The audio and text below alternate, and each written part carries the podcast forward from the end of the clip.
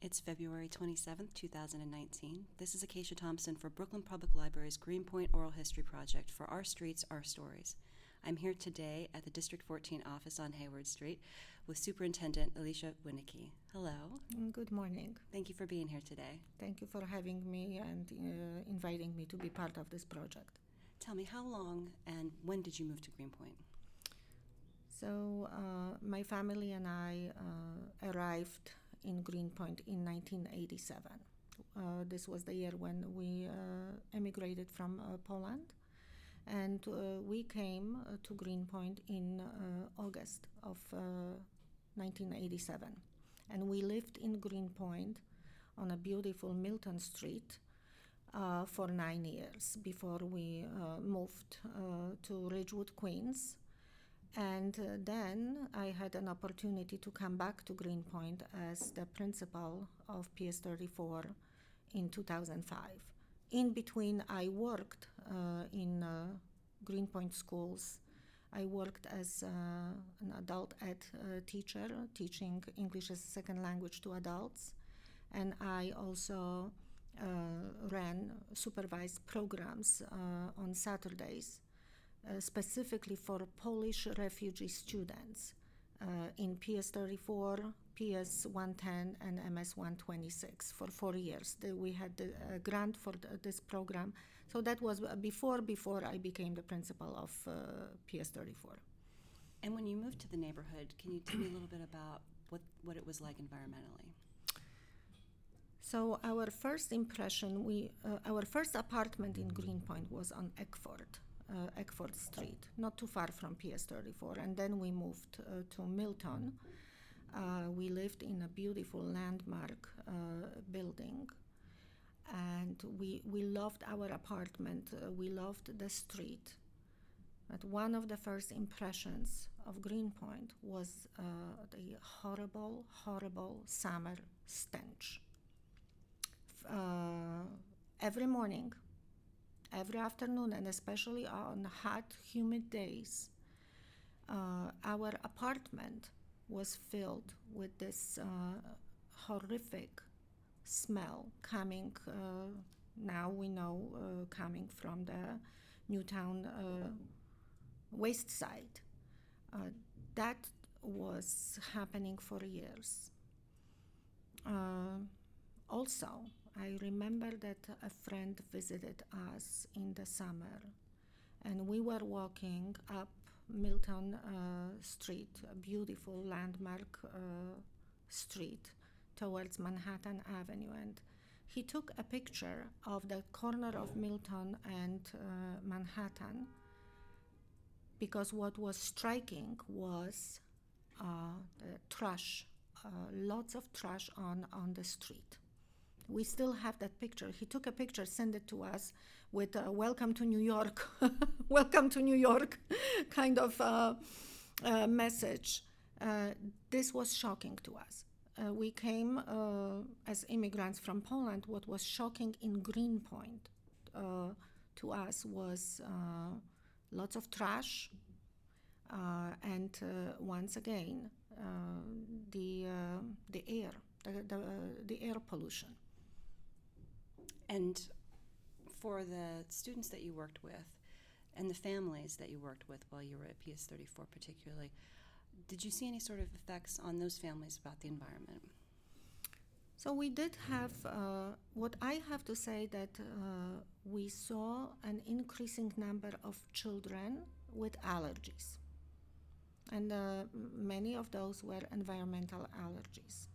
We did have uh, children with asthma, but uh, at the same time, I also learned that my uh, colleagues, especially here, um, where we are uh, now, near Heyward, near Broadway, uh, schools like uh, IS 318 or this here Juan Morel Campos, were in a much uh, worse predicament uh, in terms of the environmental pollution, and uh, children suffered from allergies and asthma even more than in Greenpoint. 2005, when I became the principal, Greenpoint already already we saw the first signs of uh,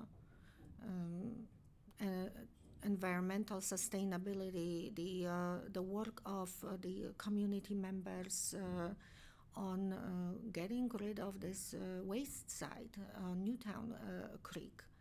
Uh, during my tenure in Greenpoint, a walk, the walkaway, walkway on Newtown Creek was opened, and one of my parents was very involved with that. So that stench coming from there, that horrific smell, kind of started disappearing. We knew that we are on the oil, oil spill, right? We, we knew. And uh, families often talk about it, and uh, immigrant families uh, were concerned about it. Like, how is this going to, how is this affecting us and our children, and what is going to happen? Uh, we learned more about it and we see what uh, what could uh, have been done much earlier now with with the National Wildlife Federation and with with the grant from ExxonMobil. Uh, that uh, that Greenpoint is really picking up on sustainability and pushing uh, forward and towards the goals of clean air. So I am very happy about it once again in uh, early two, 2000 that smell from newtown creek started uh, disappearing uh, i think what is uh, still affecting uh, the environment and the quality of living in uh, greenpoint what i saw as the principal for example Bo- our boiler in PS34. Our boiler was uh, burning. Uh, I don't remember this oil number six. Uh, lots of pollution coming from there. Now uh, the school has a, a, new boiler. So once again, there is a different awareness uh, in the community uh, among those uh, that are in leadership uh, positions, elected officials are supporting uh, those efforts. I was very happy, even though it took, I believe, two years to replace that old, oil, old boiler. It, it has been done. So we know that at least this is not affecting children, and uh, it was because I remember uh, winter, winter times in PS34, uh, when our custodian could not regulate the heat. It was either uh, very hot or very cold. And I did have, I remember, an event uh, called uh, Community Members Read to Children, and uh, our councilman was present. And it was very hot in the school. And he says, What's going on? And I said, Well, this is the old, old boiler, that we, we cannot regulate this kids were affected by it, absolutely. I myself, I was never allergic to anything. I suffered from allergies for many, many years. And uh, who knows? Maybe, uh, maybe that arrival in Greenpoint when it was so polluted was part of it. Maybe it was a trigger. And I was an adult. So imagine the uh, children. And uh, M- many, many of our students suffered from uh, uh, from an, uh, environmental allergies. This I know for sure. Well, and PS34 is right on McGuinness Boulevard as yes, well, so the yes, must have affected yes. your students too. Yes, we we uh, we had uh, many ideas with the parents, and I know that now with uh, almost the conclusion of several years of being an eco school and a partnership with uh, the National Wildlife Federation. Uh, we had there were many ideas that uh, were put in place ideas that we dream uh, had dreams about when I was the principal. Like for example the uh, um, science uh, hydroponic lab. It's one of it. The next uh, the next uh, dream I always had was like a green wall on on the fence between on the McGuinness side, just to give children some um, some screener uh, from uh, from the traffic on McGuinness Boulevard. Mm-hmm. And you personally you say you were you allergies bothered you. Was there any other way that that the environment was had an influence on your life? Mm, just the uh, everyday quality of life that Right. we could not open the windows. Uh, we were uh, a new immigrant family. You cannot afford uh, an AC unit right away. So uh, we basically were breathing uh, this uh, this air for uh, uh, for some. My husband had allergies. My daughter had allergies. So that that I believe now I know it, it, it could have been the direct effect of of the pollution in the air. With all the improvements that have been made in the neighborhood, what are the current concerns you think for the families in your district environmentally? I think the uh, uh, overall infrastructure, what's down below, right? The the pipes, uh, old uh, pipes. We, uh, when I was uh, the principal, and now the current principal also had issues. Very often we would smell. Uh, mm, not a nice uh, nice smell on the corner of Norman and uh, um, and Eckford, and we were told it's coming from the pipes. I know there were some improvements made by the national grid. Uh, that was also connected with the improvements on, on the boiler. But there are still there are still uh, concerns. We know basements are uh, getting flooded. There is a lot of uh, development, new development happening, and I'm not talking about the Greenpoint Landing, but I'm talking about the heart of the uh, neighborhood.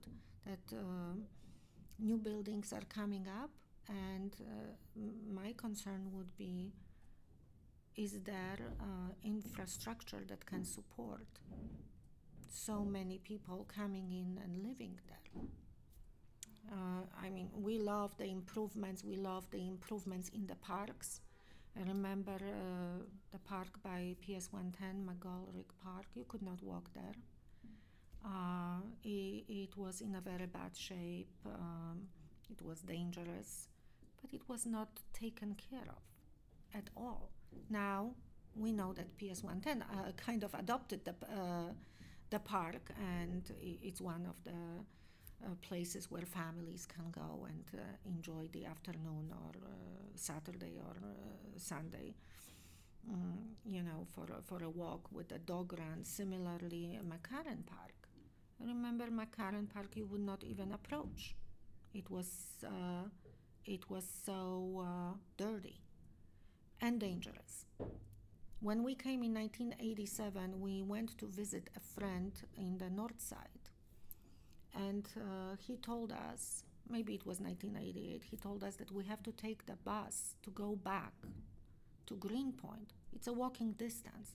He told us you cannot w- walk by uh, McCarren Park because it's dangerous.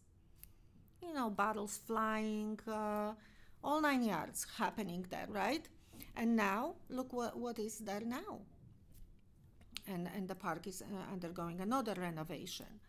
So there are a lot of improvements. My concern is that with uh, so many new developments, can uh, can the infrastructure support all those uh, new buildings, uh, new apartments, and uh, so many new residents? All right. Well, thank you so much for speaking with me today. Thank you.